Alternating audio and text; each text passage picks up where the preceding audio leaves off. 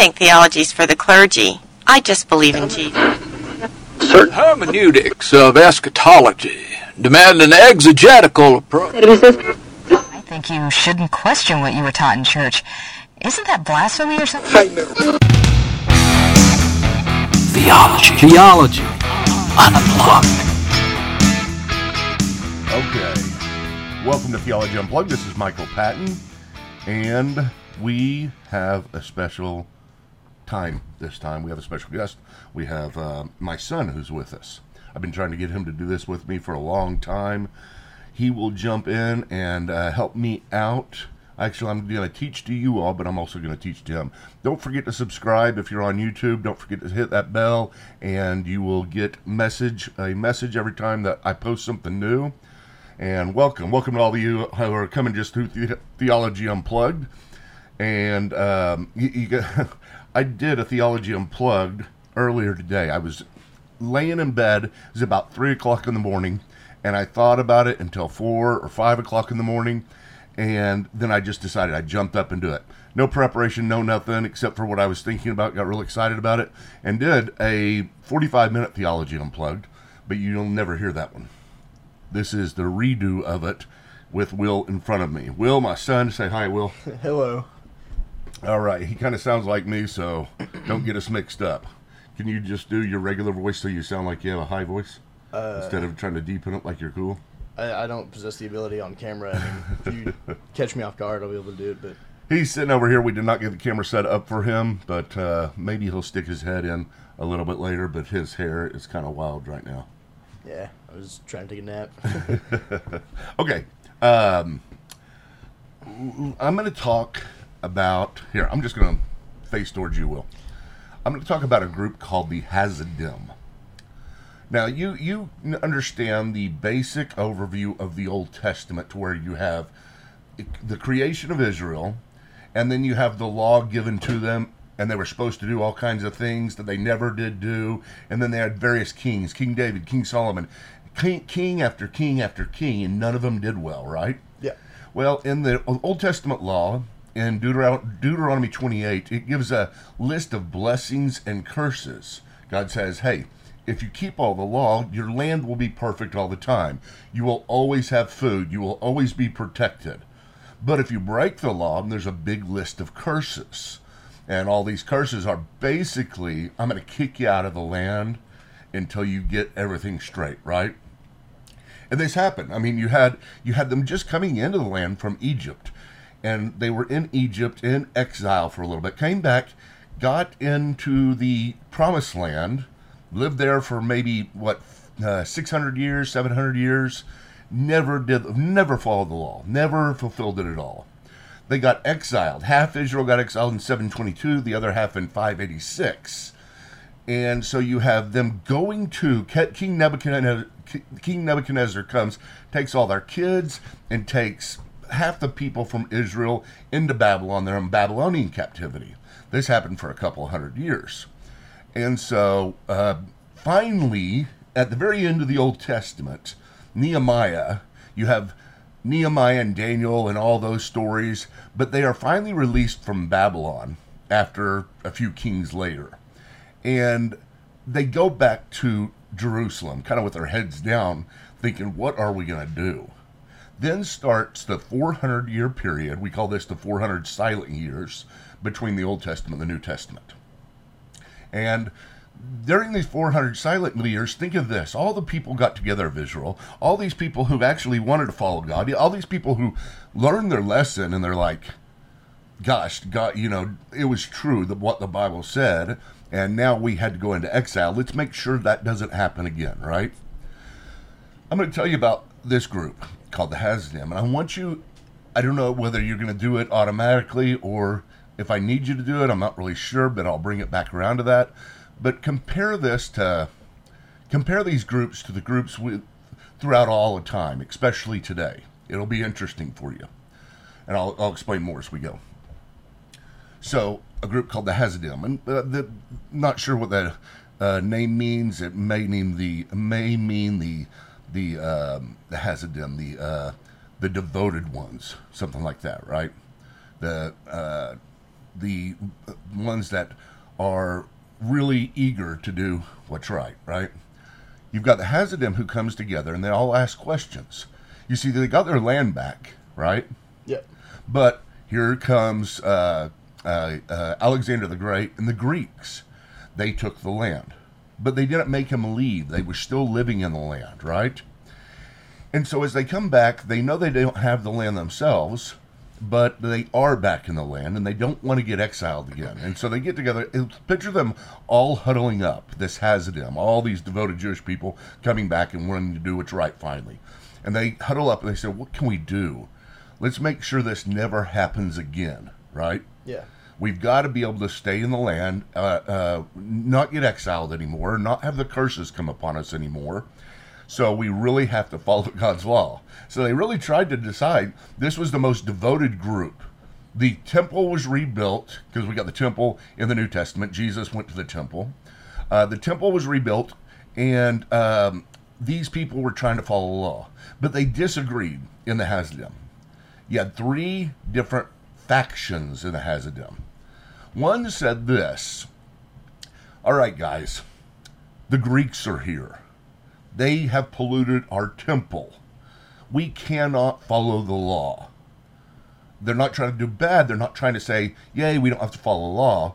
They're saying we cannot do it here. We cannot truly be devoted because they won't let us be devoted.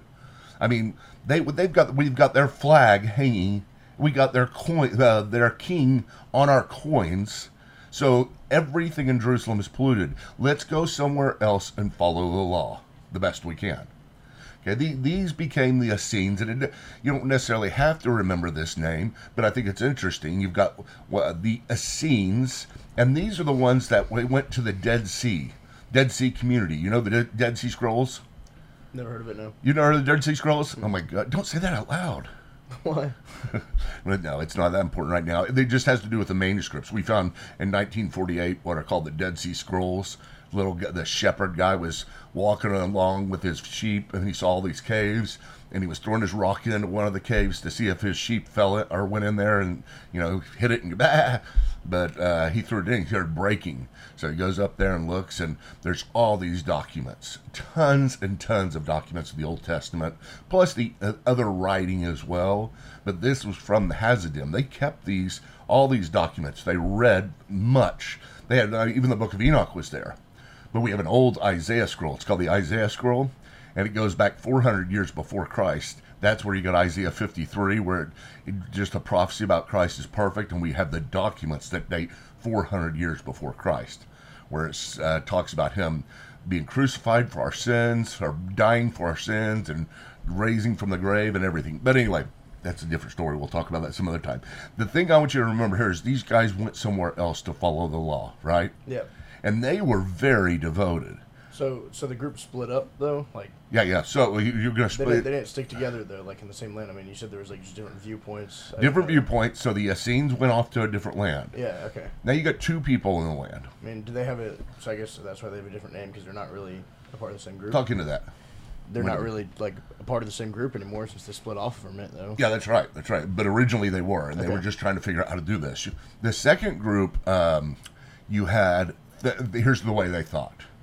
They said, "Listen, the Romans are here. By the time of Jesus, it was the Romans. The Greeks and the Romans are here. It's God's will for them to be here. They're doing a lot of stuff that is very beneficial. You know, their money system, the roads they're making. So this must be something we are to get involved in. But not only did they say, let's get involved in it, they said, let's adjust our thinking a little bit, maybe our theology and the way we do things.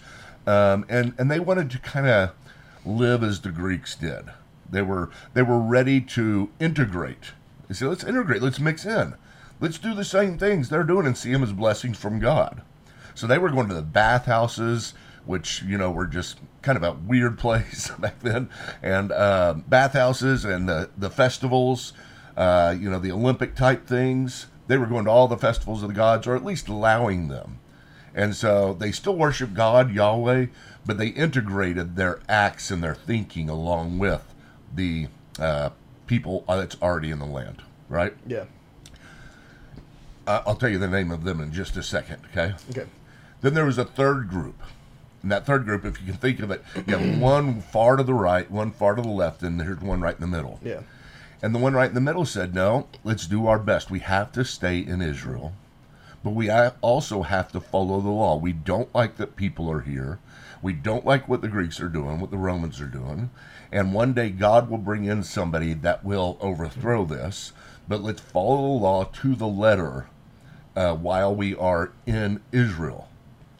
And they did. They followed the law to the letter. So much so that every law that they had, if you were if you were following the Sabbath, don't work on the Sabbath. That was part of the law, right? Yeah.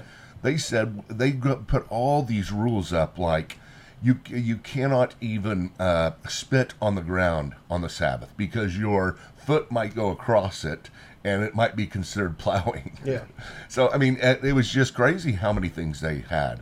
It was it, and it's not only that. All these things they built around the law to protect the law, right? I mean, they, they've got the law here and they say, how do we know whether we really broke it? So let's just, then they make it kind of harder and harder uh, to to uh, to not break the law. I mean, uh, uh, in every way to break it. I mean, you see what I'm saying? Yeah. So they built a wall around the law to protect the law, and the wall itself became a law, right? Okay. So you have that group, and that group, the other group over here that were the integrationalists. You got the separationists, the integrationalists, and then the uh, preservationist, maybe. Yeah. Hey, that's pretty good. The uh, but the uh, the separationists were called the Essenes. The integrationalist. You have any idea what they would be called? No. They are called the Sadducees. Yeah, do you know how the Bible talks a lot about the Sadducees? Yeah. Then the one in the middle were called the Pharisees. Okay. So you got the Pharisees, the Sadducees, Yeah. and the Essenes. And so the Pharisees and Sadducees didn't like each other because the Pharisees looked over the Sadducees and they thought they were compromising, which indeed they were in a lot of ways. And then the Sadducees would look at the Pharisees and go, "You're just stupid and naive. Yeah. You still believe all this stuff. Um, let's advance with the culture." And so they they fought quite a lot, so much so that many times in the in the Bible you have uh, Jesus being in the middle of them fighting, right? One of them was one one time. One time, uh, the the scribes, the Sadducees, and the Pharisees came up to Jesus. They said, "All right, tell us this," because it was kind of an old argument that they use. You know, the same arguments that we use sometimes over and over again within a culture. Like, uh, if God is real, how do you explain evil? You know. That kind of stuff. Well, they came up. They said uh, the the Sadducees used to make fun of the Pharisees, saying, "You still believe in the resurrection of the dead?" Yeah.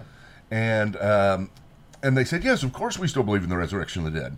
And the Sadducees will go, okay, tell me this. Well, a man dies and he leaves his wife. And according to the law, his brother marries her, right? That's how the law was Yeah. uh, made up. Uh, and the, but hi uh, that brother dies as well. And according to the law, the next brother marries her. And then he dies as well. And then finally, the next brother marries her. And they say, which wife will she be, right? And so they were trying to show that the resurrection couldn't be true because he would have too many wives in heaven, Yeah. right?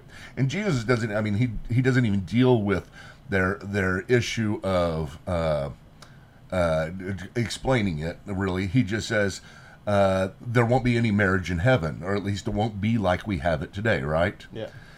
and but he said you're foolish and you don't believe the word of god if if uh, the bible says after abraham died that god is the god of abraham is he the god of the living or the dead if they're, if they're calling him the god of abraham of course abraham is still alive even though he's dead but he basically was arguing with the pharisees he agreed with the Pharisees in their theology, disagreed with Sa- Sadducees who thought there wasn't any resurrection. That's why they were so sad, you see. You'll remember that forever now. But uh, so you, you have Jesus agreeing with them, but also you have him fighting with the Pharisees. Because the remember the wall that the Pharisees built up? The thing Yeah, that I yeah. said the, around yeah, it? around the laws. Yeah, and it became the law. He wa he was always telling them, "Hey, why are you worried about spitting on the ground whenever you're not worried about resting on the Sabbath?" The Sabbath was made for resting, and you don't even care about that. You just care about all your little bits and pieces that make it impossible to live, to where you can't even pick grains as you're walking by on the Sabbath and eat them if you're hungry. So Jesus was he, he agreed with the basic theology of the Sadducees, but he did not like their legalism. They were legalistic. That all they cared about was the little side laws that protected the inside laws. Mm-hmm. And then they would neglect the weightier. Jesus said one time, You neglect the weightier things of the law, the things that are more important, like showing mercy to people. You're scared of whether you're going to spit on the ground or who's spitting on the ground. And so none of the groups did real well in the Bible. The Pharisees were the closest to theologically right, but at the same time, they didn't do things right either because they were legalistic. So you got the separationists, which you don't really see. John the Baptist may have been a Essene. Uh, he may have been a separationist. You got the separationist, the integrationalist, and the preservationist. And Jesus comes right in the middle of them and basically just rocks everybody's world, right? He comes into this society and everybody's talking whenever he t- teaches the temple the first time everybody starts talking and saying who is this guy he speaks differently and he speaks with great authority. Everybody marveled at jesus' teachings. Of course i'm sure we would right? But he just taught differently. That was one of the main things that they thought about. Nobody teaches like this. And so he goes around, he gains a following from this, but he's always fighting with all uh, both of these groups, the two that were in Jerusalem. And uh, like I said, agreeing more theologically with the Pharisees, but still fighting with them because they only cared about their rules around the law. Now, my argument here is this that every culture has their Essenes, their Sadducees and their Pharisees. Every culture, every religious culture, especially, every church area, you can name the, the, every type of person, will follow in one of the footsteps. If you're a religious person, if you're a Christian, I could ask you and say, which one are you? Are you a Essene? Are you a Sadducee? Or are you a Pharisee? Where do you have the tendency to go? Because all of us have the tendency to go one of these places. Let me give you an example. Can you think of anything within the Christian culture, even in Christian America here, that would be like the Essenes? And they say, we're not sticking around the way things are going. We're going off by ourselves and doing everything by ourselves. Yeah, Protestants, Reformation. Well, what, what, what kind of Protestants? Have you have you ever seen any of that? They're just so they're so scared of doing anything like the world is doing. If the world does it, we don't do it. No, I can't think of any examples. There, there are groups. There are groups that um, are within Christianity, within Protestant Christianity as well. They have separated themselves so much they won't use electricity. Oh, like Amish. Yeah, yeah. They won't use electricity. They won't use cars. Why? Because the people do it. Because that's that's the world, and they define the world so differently, and they don't really ever come up with, well, wait, wh- why is it wrong? Why is electricity wrong? Why isn't it a blessing? That kind of stuff. It's just because the world do, does it, and if the world does it, the further we stay away from it, the more we won't break it, right? Yeah. Okay, so you have them, and you have those in our culture today. And it may not be so, you may not be the type of person that is so radical, and you, you may not say, let's go live in a different town. But let me give you an example. Maybe you are a Christian, and you say,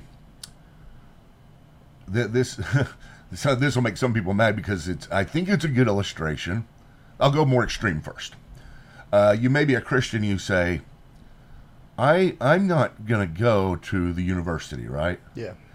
Because um, it's just too much, too many unbelievers, too much bad teaching. I know there's legitimacy to that as well, but I'm gonna start my own school, and it's gonna be a Christian school, Yeah. and that Christian school will teach the way that we're supposed to teach. You see how they kind of create a new community? Yeah. And they don't do anything else. There, there's it goes so far sometimes as um, there's there's Christian telephone companies. You know, you have to use a Christian telephone company. You go to Christian school. You go to a Christian church. Uh, you try to find a Christian job. And sometimes that's what we do. We may not as be extreme as the Essenes, but we get ourselves out of town in every way we can. Yeah. I'm not going to have any friends at all that aren't Christians, right? That kind of thing. Yeah. I'm not going to do anything the Christians do. Now you have the Essenes who leave town in order not to, but the people who are within town, they do the same type of thing. Well, I'm going to live among the unbelievers, but I'm just going to make sure I separate myself from everything they do, and if it even if it's even possible that what they're doing breaks the law or isn't Christian, then I'm going to stay away from that. Now, yeah, people that do that as well, right? Yeah. I mean, think about it. You have uh, people who say, I don't go to the movies. I don't play cards. Yeah. I don't, uh, I mean, it may not be, I don't drive vehicles, but I'm going to use a Christian phone company. I'm going to, you know, use a Christian, go to a Christian school, those kind of things. So they're isolating themselves within that. So they're insulating themselves within the culture. And again, they're kind of separationist, right? yeah. And then you also have the Christians who represent the Sadducees. Can you think of people like that? Yeah, just like uh, people who like Christians try to follow like modern woke movements and stuff. Like Yeah, yeah, that's right. You uh we have so many of those. People who are just like they, they think just like the Pharisees do. Maybe we've got it wrong. Yeah. I, I feel like usually whenever I see those, it's less of like thinking maybe we got it wrong and more so just like trying to adapt to the society as a means of evangelizing, if it makes It, sense. it is. You're right. That's exactly right. Instead of instead of it being a pure motive, like I'm trying to keep it right, they're more just scared yeah. of being looked down upon. Because the Sadducees did love it. They loved the positions that the Romans would give them. They loved the prestige that the Romans allowed them to have. Yeah. And so you have this within our society as well, where you have people who f- move far, far outside, or maybe even not that far outside. They just compromise. Mm-hmm. They compromise their beliefs. The Sadducees had bad beliefs.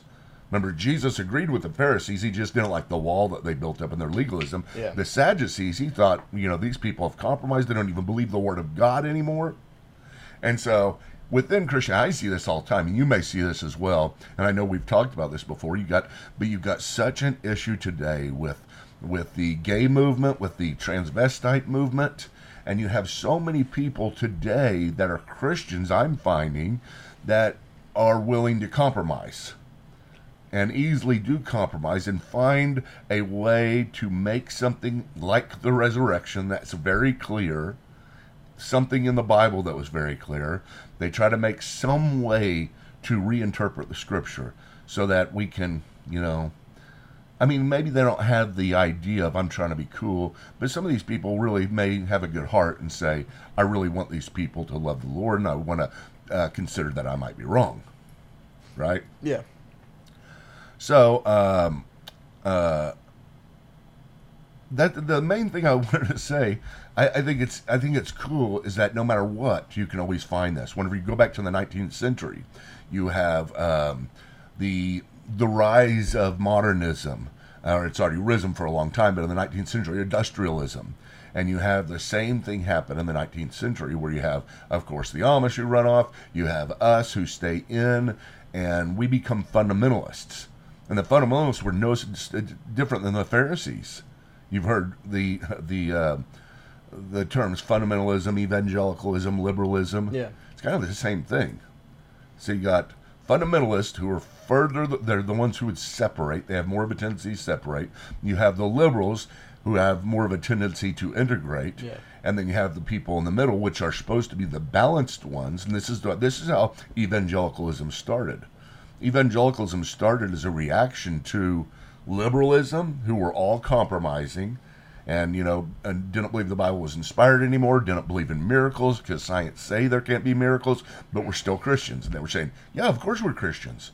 And denominations after denominations fell into this into the into the 19th century. You had Harvard, Princeton, Yale, all of whom are traditionally Notre Dame, all of whom are Christian schools in their name, in their history, were started by the Baptists, the Presbyterians, the Congregationalists, uh, and uh, they they were started there. They, they weren't trying to be separationists at that time. It's just everybody was a Christian, and so each denomination was starting one because they had the money to do it, right? Yeah.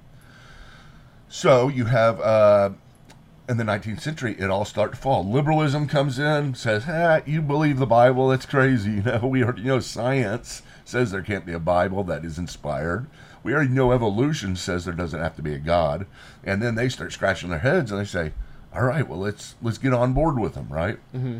They're like, "But aren't we Christian anymore?" They're like, "Yeah, as long as we love each other, that's what the main thing that Christ taught. As long as we follow Jesus in the sense." of him being a great example. We don't have to believe he's God. We don't have to believe he's the only way. Then you had, then you had the reaction to them, which were the fundamentalists who went to the other extreme and separated. So let's get away from society. Look what it's doing to these Yeah. people. And they, they're the ones who, i mean, even my school, Dallas Theological Seminary, was started at that time in response to it, which Dallas Theological Seminary was very fundamentalistic at the beginning and they separated. They so uh, uh, whatever the Romans do, we're not going to do. When in Rome, do do what the Romans do. That's one side, the left, and whatever the Romans do, don't do what they do. So they hated it all, separationist. And then Billy Graham, which of course you've heard of Billy Graham some. He done, he died not too long ago, but he was a big part of of my life. He was a he was just the, everybody knew who Billy Graham was. He was a major leader.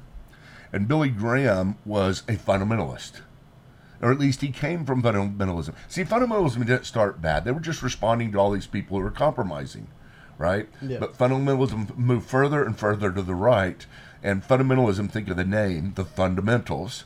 If they would have just stuck with that, it would have been better. But they did the same thing. They built a wall around the fundamentals to protect the fundamentals.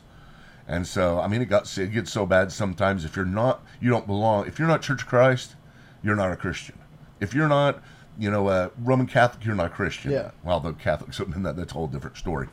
But um, you have a response uh, with Billy Graham. Billy Graham is a representative of kind of the first evangelical, and Billy Graham in 1951 was invited to go to New York to preach at what's called the World Council of Churches. And the World Council of Churches was a very, very liberal group. They were far to the left. They were the Sadducees. And so you had this other side say, "What, are you, what, what are you going to do? What are you going to tell them?" You know, I mean, you can't go there and preach because you can't compromise. And Billy Graham did something so great and is illustrative to me and will always influence me. But he said, wait a minute. I want to go anywhere and everywhere that I can where people need me, need the gospel, as long as they don't make me compromise. Yeah. So he did go to the World Council of Churches. He preached, but he preached the real gospel, not the walled gospel, not the one that was separationist. He preached the real gospel, not the one that was liberal. And he be, he became at that point kind of the leader of an evangelicalism. And evangelicalism said, "Hey, listen, we know that there are essentials." We know that there are things that are absolutely clear we do not compromise, but we also know the culture isn't all bad. God made the culture. We're going to have culture whenever we get to the new earth that will always be advancing. Yeah. So they were they are right in the middle. Um, and and in a sense, I'm not saying we are just based upon this story, but we're trying to be more like Christ, right? We're trying to come into a world that is all divided and stand up for the essentials, yet same time rock the world as far as the the the compromise right because he did he rocked the world as far as the compromise he said there is a resurrection from the dead Yeah. And now you can also think of this, Will, in the form you can think of it in anything, but think of it uh, whenever it gets into politics. It's the same type thing. Yeah. You've got the far right, the far left, and then it's hard to figure out how to navigate in the middle, Yeah. or even if there is a middle anymore. Yeah. And I think that that's something, especially right now, because we've got such a time, everything has changed, to really think about. Yeah. I mean, like, kind of the way that I envision that is like you've got, you know, the Pharisees in the middle, separationist off on the left, and then, um, you know, the Sadducees on the right. And they're all kind of, they're all, picture it, you know, they're in a line, they got a rubber band attached around all of them, right? Yeah. And the uh, Sadducees see the culture always moving to the right. the Sadducees see the culture always moving to the right, and their solution to the culture moving to the right is to stretch the rubber band to the right and try and bring the whole rubber band to the right to follow them. Because if the rubber band stretches too far, Yeah. it's going to break. Yeah. Um, so they want to follow them, and I think that the Pharisees want to stay right where they're put and let the rubber band stretch, and hopefully it'll bring it back. And then you have the you know separationist, and they want to run the opposite way to bring society back towards the center and try and stretch it this Yeah, way yeah, yeah. to pull them back. Yeah. And so I think it's just a matter of kind of they're all like attached in the same thing. They just have different ways of keeping it in the same spot. Yeah, and it's not necessarily that they are you saying they don't always want people to go so far in that direction? Yeah, it's you're, like you're think just pulling them just yeah, just so you can get them all you three know- all three groups are trying to keep you know society within the rubber band, which I guess you could call Christianity in general. Yeah. And so you know you're either going to run with them, you're going to stay put and you know have resistance that way, or you're going to run the opposite way and try and pull them back. you Yeah. know? You know, it's funny. But uh, too much tension is going to break it. Well, you do you do say that that's that's funny because it's it's really hard for us to defend our position or or to hear somebody else defend their position. Let's say it's the uh, the Sadducees, and then you're over here, like you said, you're far to the right, and it is so different than your position that you just dig your heels down in even more, right? Yeah. I'm not budging at all. I'm not even going to look at that side. Why? And then most of the time, it's not just because the other side doesn't have anything right. It's because the other side is so radical. Both sides are so radical. And often their attitudes are incredibly radical. And it makes them unable to talk to each other. Yeah. Unable, without getting the other side with their heels dug in further than they would have ever been to begin with Yeah. and Christ comes in and basically rocks both their worlds because of the way he challenged the Pharisees and the wall that they had built up, and the wall became the law, and the wall was the only thing they cared about anymore rather than the law itself. And then the compromisers who compromised everything and everything they believed didn't it wasn't really true anymore. And I don't know how. He, I mean, I, I would love to be there. All we have is the few illustrations, but we know that the way he did it, they, they talked about him teaching with authority and with grace. The way he did it was just as important as what he did or what, what he was saying. Um, the, the the authority he taught with, the confidence that he taught with, and the grace he taught with, because who did he go to? He went to those people everybody else wanted to go to. You see, the the Pharisee or the the further to the right you go, you won't go to anybody on the left, right? Yeah. Because they're they're polluted, they they uh, they're dirty, they're they're uh, compromisers, and so you dig your foot heels more in over there. Uh, but Christ came in, and what what was he called? A friend of tax gatherers and drunkards Yeah. which is crazy. And the thing is, those tax gatherers and drunkards, they didn't really care about one side or the other. It wasn't that they were dug in. He wasn't. He, anytime he went to the extremes, they all hated him. Sadducees hated him. The hardcore Pharisees hated him. But all these people in the middle that were just mixed up, you know, they didn't. Maybe they had positions, but they didn't really care that much. They were just people who are deeply in need. And Christ said, "It's these people who need a physician. It's not the well who are needed of a physician. The people who believe they're well."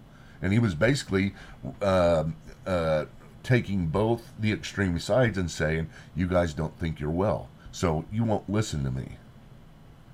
But these people are in the middle. They are the ones who need it, and they need it the most, and they will listen to something different. And I don't know whether he did this in, a sense of coming in. And, I mean, he never claimed to be a Pharisee, right? Yeah. He wasn't trained to be a Pharisee, but I don't think he ever would have, because he wouldn't want to be. I mean, again, he would agree with their theology, but he wouldn't want to be identified with their attitude, with their, with their hate, with their judgmental thoughts of other people, because he didn't have those things. Yeah. So he comes into this society. I think it's important for us to look at and say, what's our society set up like? And what would Jesus do in this society? Where would he go and how would he act? How would he have an impact? See? Yeah. Okay. You got any questions? I mean, I kind of see like I don't necessarily think Jesus has to be a Pharisee because I mean I think that all three of the groups in their nature are a like essence of humanity. Like they want if we were all perfect, if you know I've never bit from the apple, these groups wouldn't exist. We would all be, you know, unified regardless of opinion. I think that Jesus doesn't have to fit in with one of those. I think he can kind of just be like a I mean, I mean, same way with politics. You know, you don't have to identify with Yeah. you know the middle, the Yeah. right, or the left. You just have to, you know, you could form your own opinions and Yeah. try to unify. I don't think he has to affiliate with any one of the three. Yeah. Yeah, I, I think uh, that's intentional for him. Yeah, 'cause, I mean, I just see it as like a innate flaw in humanity. You know, separation. We Mhm. just naturally want to separate and isolate ourselves from other groups, and you know, pick and choose and you know, Well, be one of ourselves. I guess I mean if we kept on going with this, we could definitely ask the question of how is it that each one of these groups are like exactly like today in our politics? And all I can do is say, uh, you know, uh, think about it. Uh, tell everybody out there to think about it because I think you'll get. And what would Jesus do with these groups? How did he relate to the one that mirrors it in the Bible, and how would he relate to it today? Because I think it'd be very much the same. I think we would find ourselves in those groups.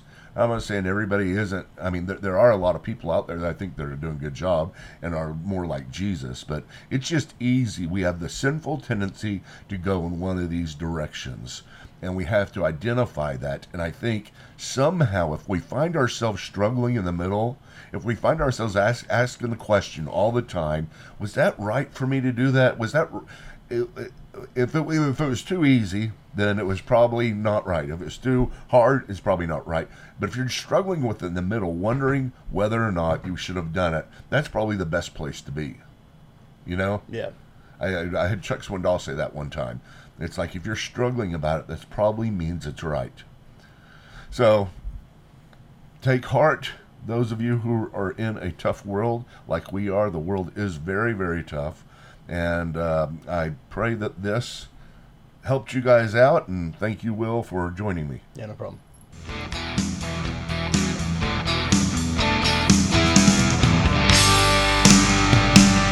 Theology